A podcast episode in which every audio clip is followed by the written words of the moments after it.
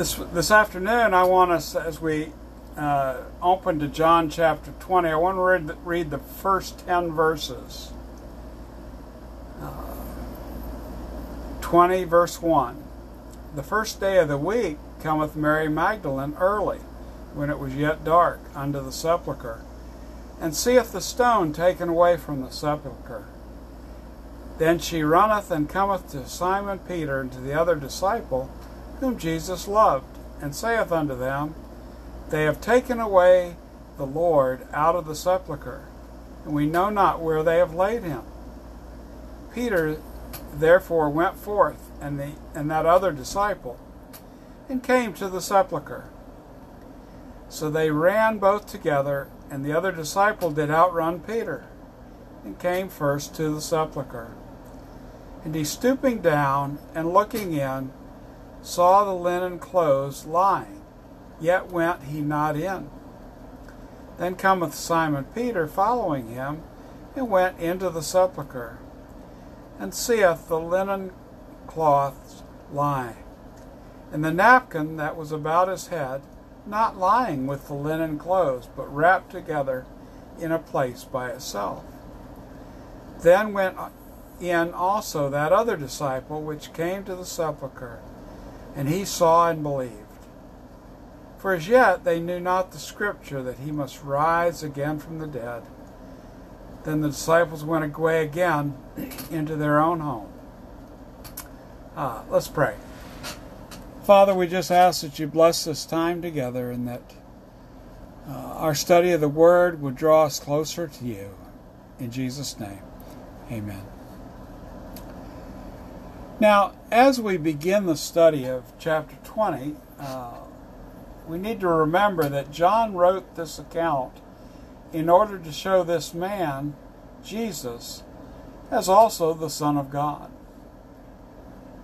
And with that in mind, there's there's going to th- be some things that he'll say, and there's be things that he'll leave out that the other accounts take care of or not say. But as we start with verse 1, first day of the week. Now, in that economy, and even today, Saturday is the last day of the week. And in the Jewish law, the day of rest. Sunday started the normal work week. It was interesting that Carlton read from Leviticus chapter 23 this morning. And as he was reading it, I, I kind of glanced down to the next two verses, and it there was something there that struck me that I had never seen before. And it reads Leviticus 23 11 and 12. And he, that is the priest, shall wave the sheaf before the Lord. And that's the same word for Jehovah. So that you may be accepted. On the day after the Sabbath, the priest shall wave it. And on that day, when you wave the sheaf, you shall offer a male lamb, a year old without blemish, as a burnt offering to the Lord. Uh, I just found it interesting that uh, here our portion starts out the first day of the week, and the portion that Carlton was talking about this morning, it took place on the first day of the week also. Uh, you can conclude whatever you want from that. I have my own thoughts, but it just kind of struck me this morning and, and as an interesting side sidelight. Mary Magdalene came. Now, also the other Mary, according to Matthew, according to Mark, this is the Mary, the mother of James, and Salome, who some have identified as the wife of Zebedee, the mother of James and John. Now Luke does not name any of the women, but Luke 23:55 says the women also which came with him from Galilee followed after and beheld the sepulchre and how his body was laid. Even though John does not name the other women, he does record Magne- Mary Magdalene saying to Peter, We know not where they have laid him. And we're going to come to that. The next point, and I'm not, there's many that debate about the early and yet dark, and, and I'm not going to get into that. I don't think that's because there's there's a little difference in all the all the uh, gospels in that part, but uh, I don't think it's really of any consequence. We know that on the first day of the week they came and found something very unique. And what is it? Well, they saw that the stone had been taken away from the sepulchre. And my question, you know, Ashley this morning had many questions. And my question this, this afternoon is who moved the stone? Very interesting. I know the Bible answers that, and we're going to read that. But I want you just to stop and contemplate that for a minute and as to what, you know, takes place because uh, in the other Gospels, the women are questioning who's going to move the stone. Well, in Matthew 28 2, it says, And behold, there was a great earthquake, for the angel of the Lord descended from heaven and came and rolled the stone away from the door and sat upon it. Mark and Luke write that the women found the stone rolled away. And we need to understand this is more than just a little stone, as, as we use the term. These were generally large shaped rocks, much like a millstone would be, except with no center hole. These would rest in a trough off to one side until it was needed to cover the door and seal in decaying odors so they were made, to fit snugly to the wall outside. The trough would be slanted down to make it easy to put in place with a deeper cut in the ground so that the stone would not be easily removed. It would take a lot to lift those stones and roll them up out of the out of the trough there at the bottom. Uh, it might even take uh, poles to leverage it out. We don't, you know, there's a lot of different manners it could have been done. Uh, Matthew writes that guards were placed outside and an official seal put in place. If someone tried to break just the seal, would have brought them death, let alone rolling the stone away.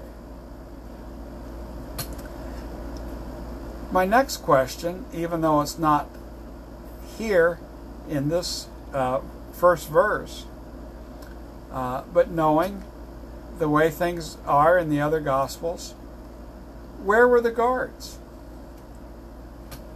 Many scholars think that John had no reason to write all of the events down since Matthew's account of this covered it very well. And John's writing of this was many years later. It is possible that the women didn't know that the stone had been sealed, and guards were standing there, as this would have taken place afterward, after they had been to the site uh, uh, that's recorded in Luke, and uh, there when he was first buried. And there's no record of them visiting the site on Saturday, which had been, which would have been the regular Sabbath.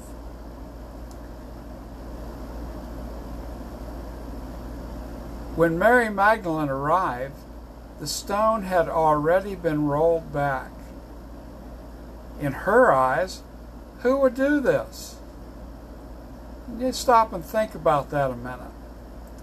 Who might want to do this? Well, the priests and Sanhedrin wanted Jesus dead and out of the way, hidden. King Herod definitely wanted nothing to do with this rabble rouser. Pilate and the Roman guards, at least the Roman guards, they were paid to make sure the followers of Jesus did not come and take his body. And Pilate had washed his hands of the whole thing. Ha ha ha. Not that he could. I'm sure he he realizes that now as as he looks that he had an opportunity to to glimpse salvation from our Lord. I'm sure he didn't take it. Otherwise, Scripture might, I'm sure, would have told us about it. So the obstacle of opening the tomb was taken care of, and the women entered. There again, we need to be reminded that John is not giving a chronological account of what took place. Before we continue to verse 2, let us consider the significance of what is to be revealed. In most of the other religions around the world, we see an aura of secrecy. Even those that have a shadow of Christianity connected to it. With the Mormons, or shall I say with Joseph Smith, he said he found these golden tablets that only he could interpret and of which, as far as I know, nobody else has seen. And that's how he came up with uh, the Book of Mormon and all these other thing, outlandish things that he came up with. There are many other instances that I could name, but that is not our study for today. There was an empty tomb except for the burial wrappings which we will talk of more in a few minutes. I just want us to consider that there is no conspiracy on Jesus' followers' part. There's no secrecy here. There's, they're not trying to pull a fast one because they themselves are surprised that the stone had been rolled back.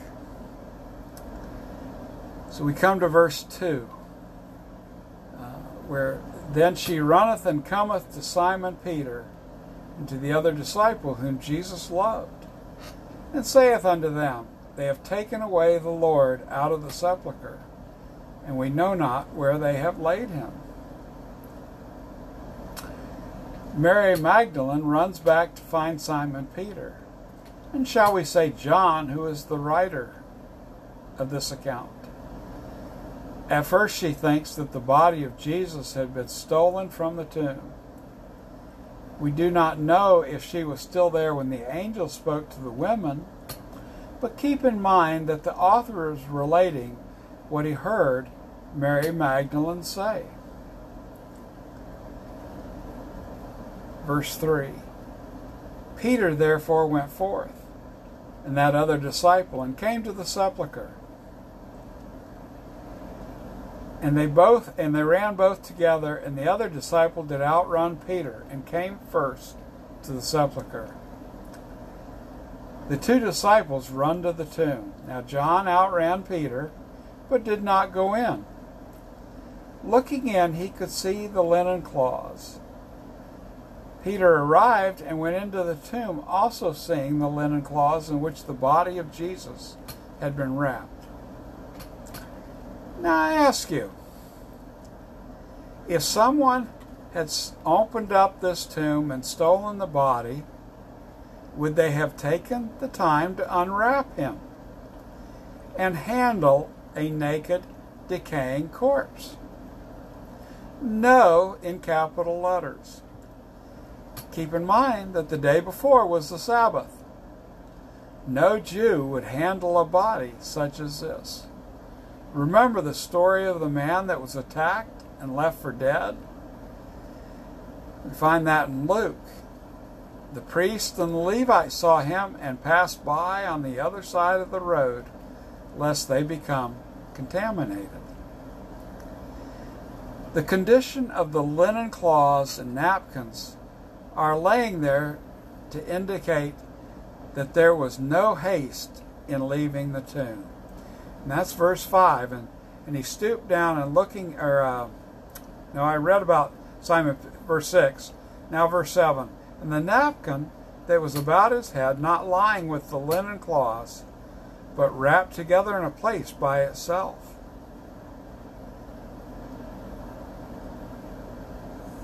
laying there, these these items that were used to wrap the body of Jesus indicate that there was no haste in leaving the tomb.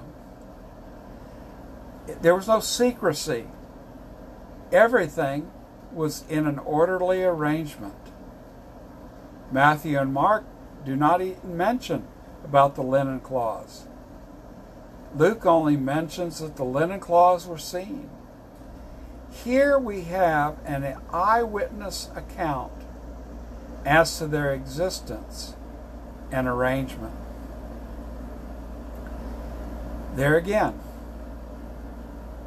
the tomb is open. The guard saw that the stone had been rolled away. There again, that's mentioned in Matthew.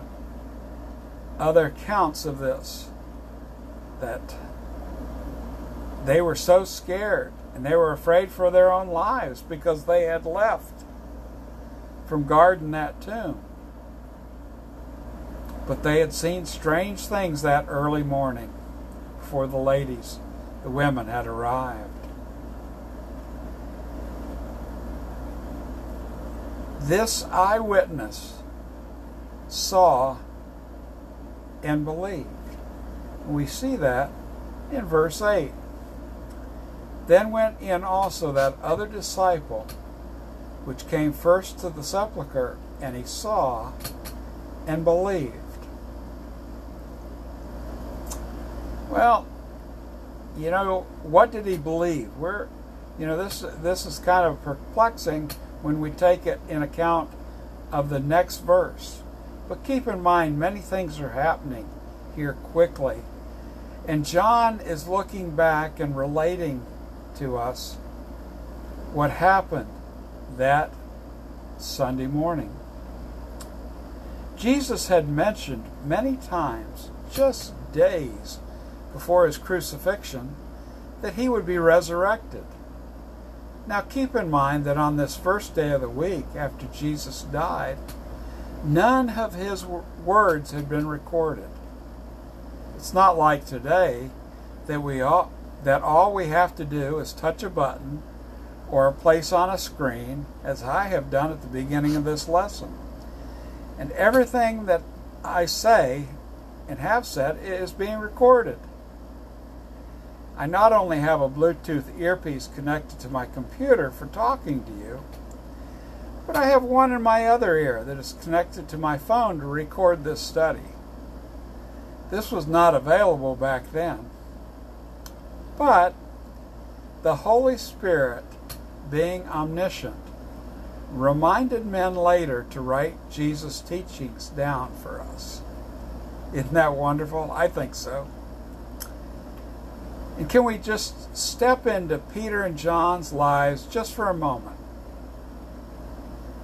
After this one that they declared as Messiah and a Lord was arrested, tried, crucified, and buried, they hid and was afraid. Keep in mind that it was the women that the angel spoke to, to the women that the angel spoke, not to Peter and John. When the women came back, they reminded the disciples of Jesus' words that he would rise again. And that we see in verse 20, in chapter 20, verse 9. For as yet they knew not the scripture that he, he must rise again from the dead. Then the disciples went away again unto their own home.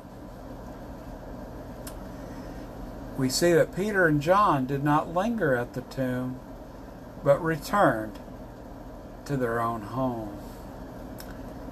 I realize it's a little short, and, and but I want to cut this off today and, and give time for some uh,